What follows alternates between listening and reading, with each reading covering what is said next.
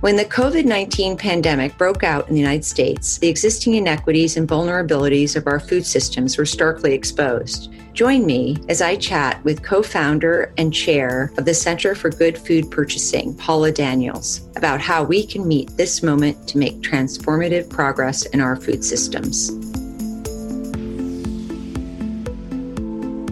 Paula. This is just such a pleasure to talk with you on our Live Well podcast. I've been waiting for the day to be able to interview you formally on this podcast. The pleasure's mine. Oh, thanks. And we're going to be talking about two uh, very important reports that came out in the last month. One is the Springboard for Equitable Recovery and Resilience in Communities Across America that you helped write, and then the Rockefeller Foundation report that you contributed to titled reset the table, meeting the moment to transform the US food system. We're going to talk about both of them because it seems to me that in the area of food and food security and food systems, they have a lot of similar uh, messaging, uh, although the Rockefeller report, as we all know, is more focused on food. But I'd love to discuss with you, first of all, what was the impetus of both of these reports? What was, mm-hmm. uh, yeah, what well, both of the organizations that did these reports were very alarmed by what they were seeing happening in the food system the you know the long lines of people needing to get food and then at the same time you had that paradox this you know complete conflict and, and almost dissonance that you had a number of farmers that had food but that weren't able to get to the places of need. So it revealed a lot about the food system that uh, a number of organizations were trying to draw some lessons from and to move forward and to think about how we can make changes so that this sort of thing doesn't happen again. And for both, I mean, going through this effort, I think so many of us saw this as well as um, all the other places that did news reporting. But the connecting the dots part that was very important through these processes of preparing the report for Springboard as well as Rockefeller was that these problems in the food system predated the COVID pandemic and predated what was revealed. Because of the pandemic, the fissures in the food system, the fault lines were, it became the earthquake that shook everything wide open, but these fault lines were already there. So many of the people who are working in the food system saw that this is what they had forewarned about the need to have a more resilient food system and the need to have more value based relationships built into the food system. So these organizations embarked on an exploration of that. So the Springboard report, which was done by the Wellbeing Trust, uh, which is a mental health organization that's affiliated with Providence St. John. They combined with the CDC, the Center for Disease Control, and they did a paper on all the areas that have been impacted in this time the economy, housing, governance, and food was one aspect of it, and which I, I did write that section. The Rockefeller Foundation had been making its entry into the United States. They've mostly been funding food issues on a global basis, but started their US initiative just last year. And so they had been examining how to engage in the US food system, but also felt quite responsible once this crisis hit us and all these issues were revealed to start trying to pull some initiatives and make some sense out of it. So for the Rockefeller Foundation, I helped facilitate uh, two roundtables. They had a, quite a few roundtables. All told, they spoke with over 100 individuals from a select list representing every aspect of the food system in, in a diverse way as well to get input. And that resulted in the paper called Reset the Table, which has a number of key recommendations. So, you talk about the food system and its fragility even before the pandemic. So, in other words, they really weren't prepared for this kind of a stress. That's what you're describing. So, tell me what makes you make that comment? What are you basing that on? Well, the food system leading up to the pandemic was one that already was suffering from being fractured along these silos of production, distribution, and access. And there's a lot of work that's been happening in the last 10 or more years, some of which I've been a part of, to try to look at the food system in a more holistic way. It's basically an economic system and has thrived in the last many decades based on economic incentives and disincentives that have been set into place by our federal government largely to support lots of export. And that's the 20th century model, the Cold War imperative that came out of, you know, post World War II to compete with Russia and outgrain Russia, just, you know, grow more grains, grow more of five key products in order to compete on the world stage. So that was how our system was built. But what that did was it left a lot of people on the margin. It started shrinking out small business owners. So the consolidation into large companies because of this competition lent itself to kind of singular economic and linear approach to food system grow distribute eat. Grow export distribute eat. It was just very linear. But what was lost in there was the aspect of health and also the aspect of supporting a smaller economy. And that that's been a problem for decades now and that has been known for decades. And that's why we formed the la food policy council in los angeles just to try and address those problems. Well with the, the covid system just completely shaking up and disrupting and breaking the supply chain lines that moved along existing commercial relationships. That's what broke. It revealed itself to be quite complex, but also quite fragile once it was shut down. So it was like a spider web that you just break apart, and then the spider has to reweave its connections. So the, the fact that there was a lack of connection or a lack of a robust connection to the local food economy, to the communities that had need, is what was revealed. So, a good example is with chicken, because we know that the chicken supply was disrupted because of COVID outbreaks in the meat processing plants. So, that's been on the march toward high consolidation since the beginning of the 20th century. And there are only now a few. There's one main chicken supplier in the United States, it's Tyson's. There's a handful of meat suppliers in the world there's six multinational companies that control all the meat supply. That means chicken and beef. So they have it consolidated into these very well prescribed contractual relationships that are geared toward economics, but it's not geared toward health and it's not geared toward serving certain communities. So all those relationships were disrupted, and the relationships where there was more of a direct connection to community are the ones that did thrive. So the farmers markets, the CSAs, meaning the direct sales, where a farmer had a direct relationship with a restaurant or with a consumer already, those types of relationships went through the roof in terms of really supplying need. And they really showed how important it was to have a community relationship versus a purely commercial relationship, if that makes sense. Yeah, it does. That last example makes a lot of sense. So let me understand the example about the chicken. So you're saying because of the COVID outbreaks and the chicken centralized growing or processing site that that is what disrupted the distribution to the communities around the country. well, but right? so because chicken, yeah, because chicken is consolidated into the hands of, of six multinational companies, they've started consolidating to create economies of scale into a few processing plants. So for economies of scale, the more efficiencies you have in the system, the better. That's what they always work toward. So efficiency means high production. It means less people if they can manage it, less, less labor to pay, like highly automating things so it's cheap and they can get as much profit as possible, right? That's the business imperative. So meat processing has been consolidated into 50 meat processing plants, and there are very few that were local. So when there was a COVID outbreak in the meat processing plants and they had to shut it down, that disrupted the meat supply chain which is okay. why they then went to the federal government and asked for an emergency declaration that this needed to keep working. But that's to keep that existing model going. If you had local meat processing, some of the more local producers, so maybe some of the free range chicken producers, some of the heritage poultry producers, some of the grass fed and finished beef producers might have had somewhere to send their meats for processing, and that could have still supplied the local communities. In fact, there are places where there are local abattoirs, like places that do process their own meat and that send it to local communities. So those are the relationships that are more robust. If they're already geared toward supporting local economies and supporting local communities, that's what we found was still working well. What you're describing is a situation where some of the solutions you have been thinking about for probably decades, and now during this time of stress, and there's an opportunity to make a change and transform us to a more sustainable food system. And I know in the Springboard paper you wrote, you detail how we should transform the US food system. And I know there were three areas that you specifically focused on. One is what you're just describing now, which is the coordinating for regional change, such as food hubs. And so I'd love to hear from you what does that mean? Now, you've described farmers markets and CSAs, which I think a lot of people are familiar with, but I don't think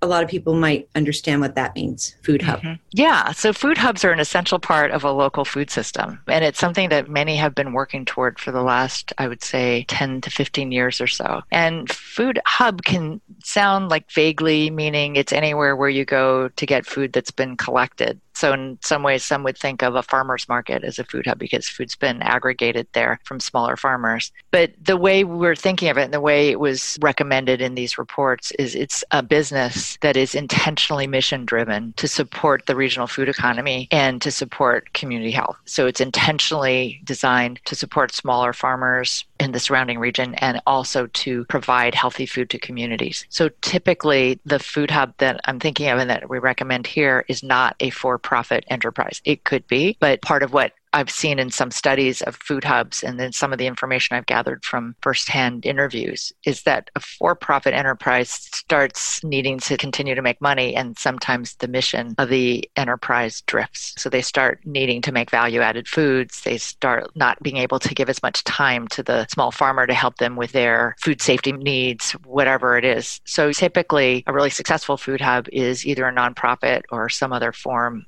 of business so that they can devote themselves to the mission. And there's a very well known one that started in Pennsylvania called the Common Market. So it's a nonprofit and it provides support to the small local farmers in the region, particularly uh, farmers of color and they provide technical assistance and they provide marketing assistance. They act as intermediaries for the farmers. And for smaller farmers, it's a struggle to compete in that larger marketplace. So the common market, this food hub, would provide that cushion for them and just be able to aggregate whatever they're selling versus having the smaller farmer have to figure out their sales chain other than through the direct sales of a farmer's market or a restaurant. But to get to more volume, so you can get to more success, you need to sell to larger institutions. And the food hub can be that intermediary because large institutions have very efficient ordering processes. So sometimes that doesn't match with how the farmer's growing or what their capacity is in terms of fitting into that high volume setting. So the food hub would be that very important intermediary, mission driven. And the food hub will also make sure that the produce goes to certain communities, so school districts, but also communities of need, and they often will work with food banks. So when COVID hit, the Food Hub Common Market in New York already had a number of relationships with the small farmers and relationships with the school districts and relationships with the food banks. So there wasn't any disruption. They went directly from serving a certain stream and operating a certain way to, okay, now I know where the need is, and they could move everything to the need. Whereas the very large distributors didn't have those relationships already. And you can't make those relationships overnight and you can't make them in the middle of an emergency. So those relationship driven and values driven nonprofits are the ones that did really well,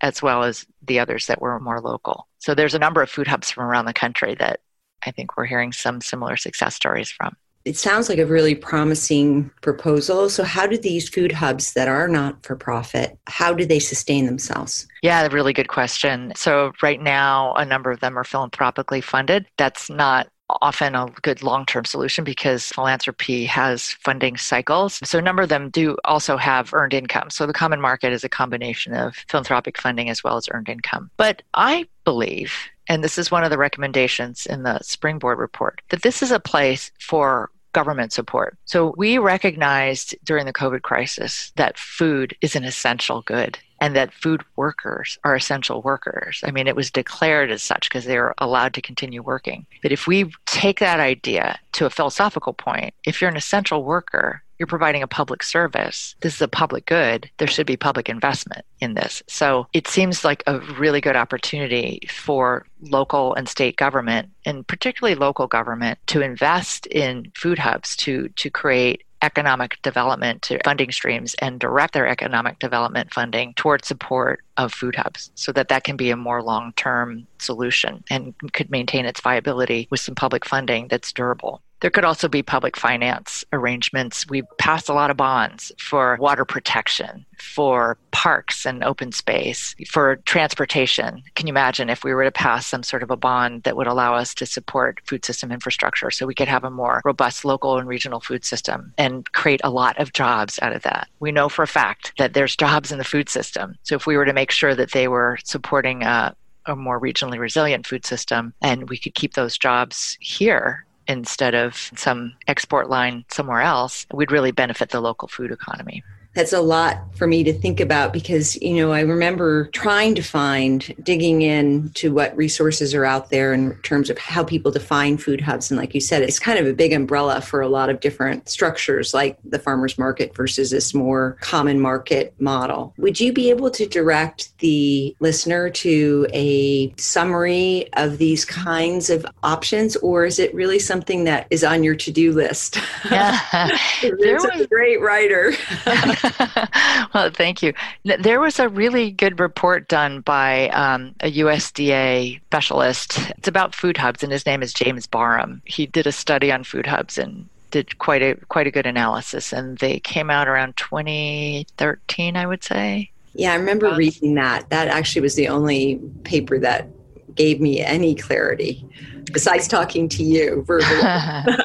but I do think that there's something to be said about the lessons learned that we've we're coming out of with COVID and these kind of examples that you have just described in terms of the common market in New York. I feel that those kinds of models would, I think, inspire other municipalities potentially or local governments just seeing how it works so these are really important lessons that we're all really trying to capture at this time and i think these two papers that we're discussing are the beginning because it's really sort of this first phase of like hey let's not forget the lessons we're learning the hard lessons we're learning let's you know be able to at least get something good coming from this real tragedy that we are confronted with today mm-hmm. uh, with mm-hmm. the pandemic and continue to be i think the food lines around the food banks and the students at ucla have just exponentially gone up in terms of food insecurity as well as we know um, here in los angeles all these families that have always been living sort of on the edge are now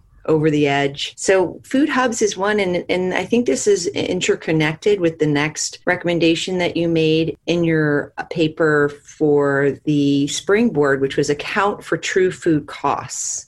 What do you mean by that? Yeah, this recommendation was in both papers, the Rockefeller Foundation as well as true cost accounting in food. And it's something to be taken into account by decision makers and by businesses when they look at food. So what we know now is that our food is very cheap. It's very we're fortunate. It's still hard for some folks to afford food, but by and large when we look at it as a percentage of the average person's budget, we've managed to keep food at affordable levels. But the reason it's affordable is because some of the true costs are not embedded in the food product. And that's because of government support in the production process and sometimes in other forms like tax incentives or other benefits. An example is if you were to look at the cost of, I'll say, an organic strawberry or the cost of a hamburger patty at McDonald's. So, a pound of ground beef, if it's an industrially produced beef and it's not grass fed, is going to be about the same as a pound of organic strawberries.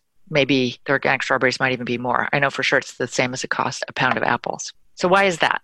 That you have this very large animal that takes up an awful lot of resources, that uses a lot of water, uses a lot of land in order to graze and then be maintained. And then its processing and transport emits an awful lot of greenhouse gas emissions. So, why is it? That it's so cheap, it's because all those consequences of producing the beef are either supported by subsidies or they're just not embedded in the cost of the food because of the economic efficiencies and the economies of scale. Meaning the government. So yeah, people that are against government subsidies have to remember that their meat product is subsidized. Highly subsidized. The water is subsidized. There's a lot of tax breaks that are given along the way. Uh, there's a lot of different ways it's subsidized. The growing of the corn and soy to feed the cows is highly subsidized. That's where a lot of farm bill payments go. So those costs, that those impacts are called externalities. They're external to the actual cost that you're paying, but they're they're not embedded in it. So they're not truly accounted for. Take the organic strawberry.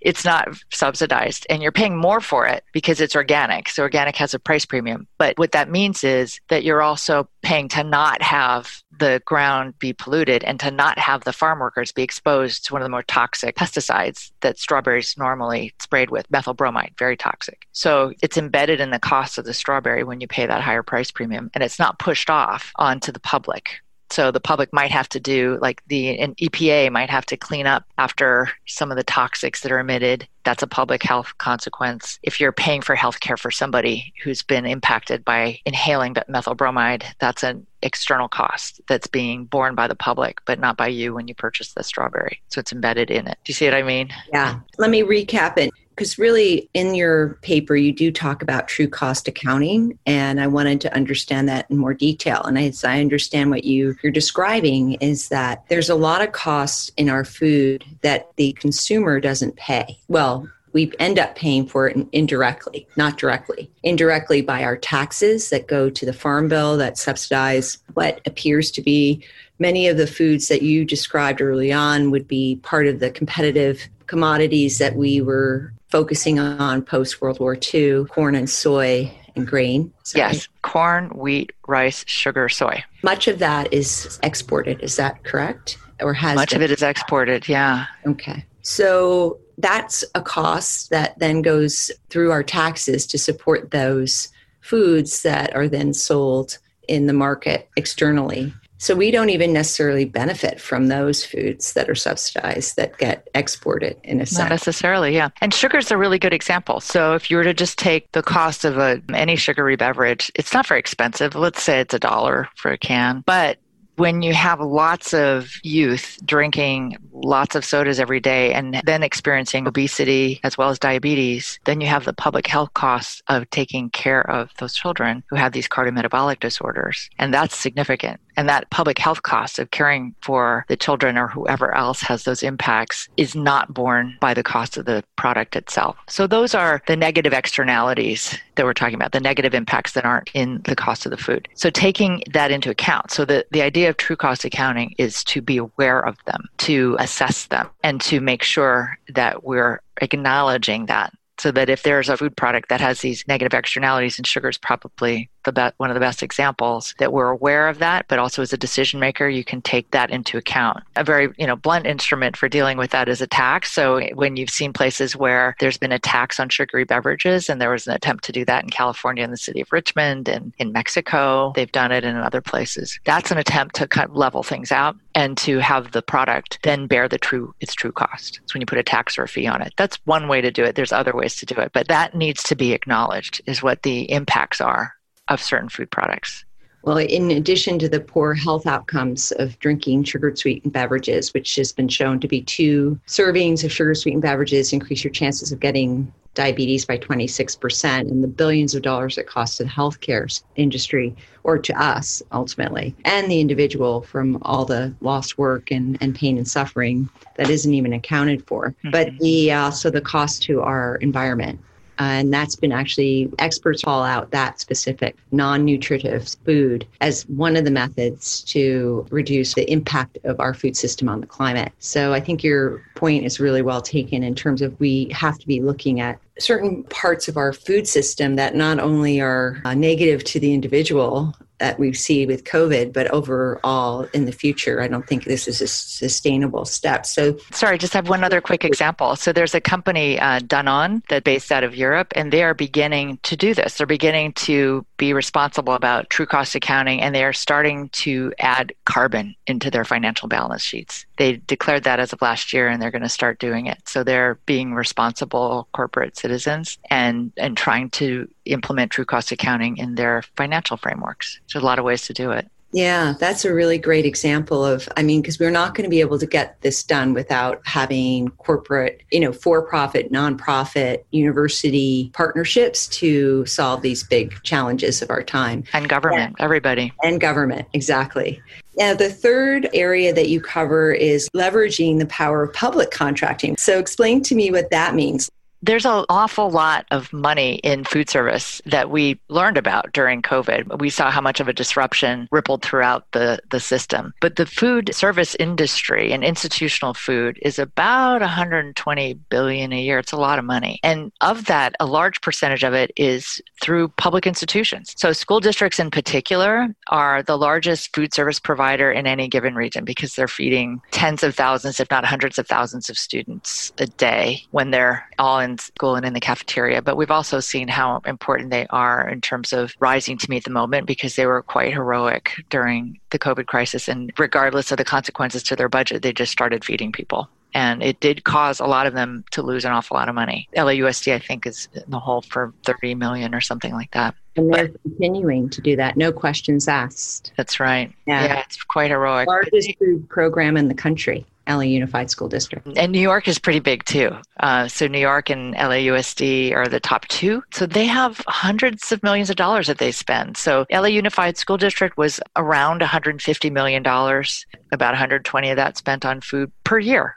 So that's a lot of money that can influence an economic system that we started talking about. Our food system's largely economic in response to economic incentives and disincentives primarily. So using those public purchasing dollars toward helping to build and create market demand, create market viability, I should say, for regional food system is really key. And that's our theory of change. So we've been working with school districts and other municipal institutions to help direct their food purchasing dollars towards supporting local food economies and fair labor and uh, community health. But the more institutions do that in any given region, the more likely you'll really be able to build some robustness in those relationships that can be more resilient, more regionally resilient. So it can be a really key position. It's a really key energetic lever toward developing a more regional food system because it creates the market demand for it. So if mayor was to call for all large institutions serving over a certain threshold. Let's just say I'm going to give an easy threshold over 5 million of food purchasing in a year to set aggregate targets to support the local food economy.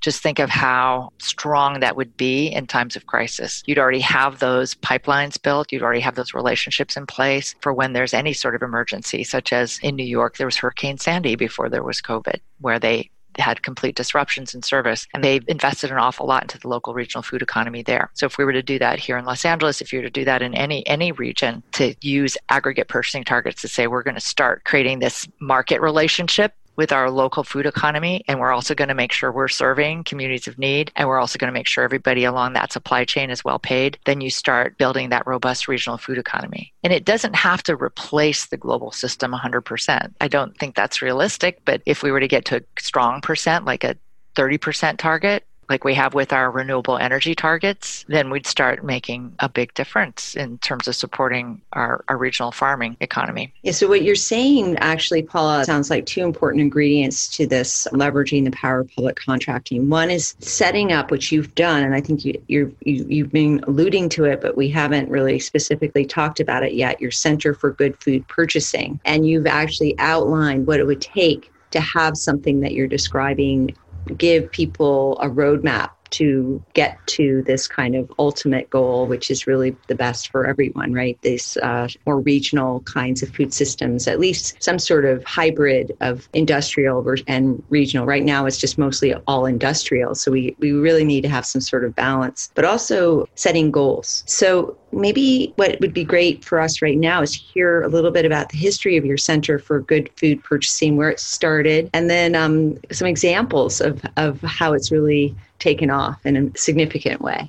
Sure, yeah. So the the Center for Good Food Purchasing is an outgrowth of the Los Angeles Food Policy Council, and we founded the LA Food Policy Council. Oh, the work started back in 2009 um, with an idea of wanting to celebrate the 30th, then the 30th anniversary of farmers markets by building on the idea. So, farmers markets, when they were started in 1989, were intended to provide economic support to small, struggling farmers, and then also to get food to low income communities that didn't have access to it because there weren't enough supermarkets because of redlining. There was enough healthy food in their neighborhoods, just junk food in their neighborhoods. So, it was intended to solve that problem. So, taking the nub of that idea or the, the essential philosophy of that idea idea and saying, how do we then make that be bigger than an occasional Saturday market? How do you make that be a larger idea and have it really start making transformative shifts in this disaggregated system? So we founded the LA Food Policy Council and developed a food policy framework for the region of having Los Angeles be a leader in that region, which we saw as the 250 mile radius around LA. So taking into account the 10 county farming regions around LA. And among the key goals was to develop a procurement policy for large institutions so that we could support the direction of food service providers to buy food that would support the local food economy as well as support fair labor and, and community health and the environmental for sure. So the Good Food purchasing program does have those five values, and it has a a rating program for large institutions. It works something like LEED certification works for buildings. In other words, we have the five very clear categories local economies, environmental sustainability, fair labor, animal welfare, and nutrition. And it's metric based. Um, so when an institution enrolls in the program, they agree that their purchasing will be directed and rated on how well they're doing in the five categories. So we get their purchasing information and analyze it. And because we give the direction and give a pathway for the institutions to know how to do it, it does make a difference right away. It might be something they'd been trying to figure out how to be environmentally sustainable, but they wanted to support local economies perhaps, but hadn't come up with a plan, etc. So we have the plan that we can give them and that they can follow. And an example was LA Unified School District. So when LA Unified School District enrolled our program, they had been thinking a lot about nutrition and making nutritional improvements. But I think you were part of a program, Wendy, to put salad bars in school that was tremendously successful. So they'd been thinking about that for a while, but hadn't focused as much on some of the other aspects. So once they enrolled in our program, they went from less than 10% local sourcing of produce on average to then an average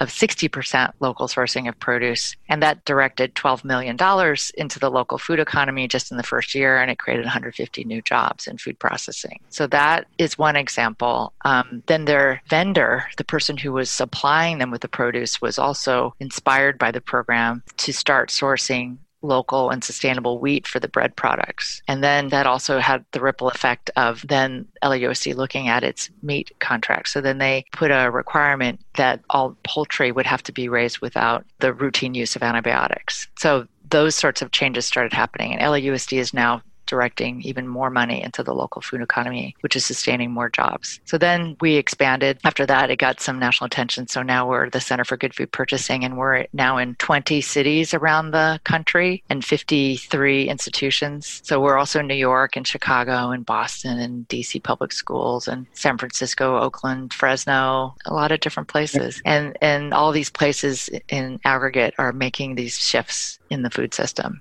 So it's not actually surprising then that we're learning that the school systems have been a huge safety net, not just during pre COVID, but during COVID. In a way, you've actually enhanced that because of the nature of your local system that you've helped develop through good food purchasing. That'd be an interesting look at. I mean, looking at the ones that you have the schools committed to your good food purchasing to see how they played out compared to other well yeah I, I, think that they deserve the credit on their own for being pillars of the community and for being very responsible and very interested in serving the public that they do serve so they're all very committed public servants and really want to do a good job by their community which is why they were interested in our program to begin with yeah Oh, I totally agree. There's no question. It's, you know, there's no I in team. So, the, you know, I know um, the Urban School Food Alliance, you were actively working with them too around this, this commitment to no antibiotics in poultry.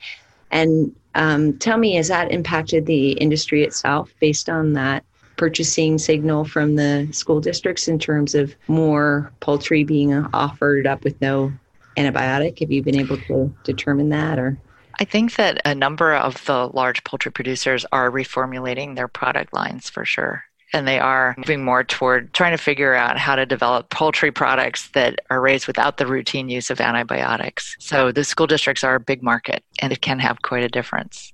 So, in other words, just that one lever of that one purchaser or group of purchasers can really make a difference. It definitely can. So how do you see the Center for Good Food Purchasing fitting into these recommendations in these two different documents we're talking about? Well, we're happy to support all of the recommendations in the documents, and we definitely do have a path toward helping municipal and other institutions direct their purchasing. So if there's an opportunity for folks to participate in our program and use that to help set their aggregate purchasing targets, that would be terrific. It doesn't have to be ours. They can move forward in any way that makes a difference, but we're happy to offer what we have. Well, to wrap up, what good do you think will come out of this pandemic or what do you want to see come out of it?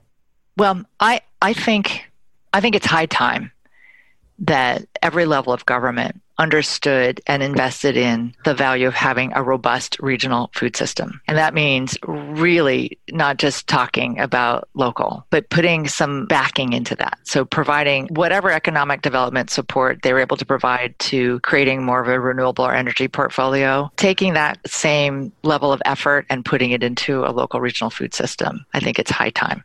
And you can see that need arising in a number of places around the country. But for too long, we have depended on our federal government to be able to fund these strategies. I think it's in the hands of local government to take it from here. And so, what would be the path that you would like to see happen to make that a reality? I think there's a suite of initiatives that um, any local government could embrace. The one would be to set aggregate purchasing targets in their region. And the other would be to, and I know how difficult it is when you've got a crumbling budget and you have to lay off government workers and put them on furlough, and programs are being diminished. So I don't say this lightly, but developing a regional food system can create jobs and it can create local jobs and it can create jobs that are long term and actually quite satisfying for the workers and that can be a good source of income and well paid. So it's an investment in the future of the region if you can provide that economic development support once you set the aggregate purchasing targets to then back that up with all the capital infrastructure and the soft infrastructure. So the local processing, the local distribution, the relationship infrastructure, the technology infrastructure, all of that to make that local food system work well. And then to invest in the health of the communities at the same time. So that means having the capital infrastructure, the hard infrastructure of those access points, if it's small markets or however else they're going to be able to access it, and then invest in the people that make all these things happen. That sounds like a win win win for everybody, or even regionally or nationally. To end, then, I guess, what keeps you up at night, Paula? Oh, gosh, Wendy. I mean, we're seeing all the behaviors of the past of our society coming to bear in a way that's quite powerful and cataclysmic. So, we're seeing the consequences of climate change right now in the heat and the fires that are burning outside our doors in California. We're seeing it throughout the world we're seeing the consequences of a hundred year pandemic, a lot of which has to do with how we manage our agricultural production and animal production. We're seeing the consequences of a lack of investment in our healthcare systems. We're seeing the consequences of our participation in democracy coming to bear. So there's just there's so much here right now that I think we're at a moment where we need to really show what we believe in and what we value if we were to learn anything from this, it's that we need to rethink our relationships to each other and to the world. And I think we've fallen into the trap of thinking that we could automate so much of all of that and that we could attenuate it through commercial transactions or other transactions. But we need to rethink our relationships to each other and the world in this sense. We've not been in partnership with the world for a long time. But ages ago, we understood that we were but a part of the earth and the earth wasn't separate from us and wasn't a resource to merely exploit. And I think what we're seeing now in this time is that the earth is pushing back and telling us, you haven't been a good partner, you're not paying attention. We need to change um, how this works. So we need to rethink all of those relationships and to work in all of our relationships with much greater respect. I couldn't say it any better. That's so right. Mother Nature is raising her hand and telling us to slow down, put pause on our lives, and think about where we're heading. Mm-hmm. Well, that's a great way to end this conversation because clearly your work, your commitment to creating a fair, equitable world through food is huge. I know you have other commitments as well. I think food is a great unifier and also it's a necessity of life. Yeah. And it's directly related to health and well being and so many different facets. So thank you for all you do, Paula, every day you think Thank about you. it, you live and breathe it, you uh, enjoy food. And um, I think you really are a great leader. And I can't wait to see some of this work continue to transpire and augment and multiply in our in our country and around the world as well. Thank you so much, Wendy. And if I can say it right back at you, all the change that you're making. Thank you for tuning in to UCLA Live Well. For more information about today's episode and the resources mentioned, visit our website at healthy.ucla.edu backslash Live Well podcast. Today's podcast was brought to you by the Semel Healthy Campus Initiative Center at UCLA. To stay up to date with our episodes, subscribe to UCLA Live Well on Apple Podcasts, Spotify, or wherever you listen to podcasts. Get to know us a little better and follow us at Healthy UCLA. If you think you know the perfect person for us to interview next, tweet your idea to us, please. Have a wonderful rest of your day, and we hope you join us for our next episode as we explore new perspectives on health and well being.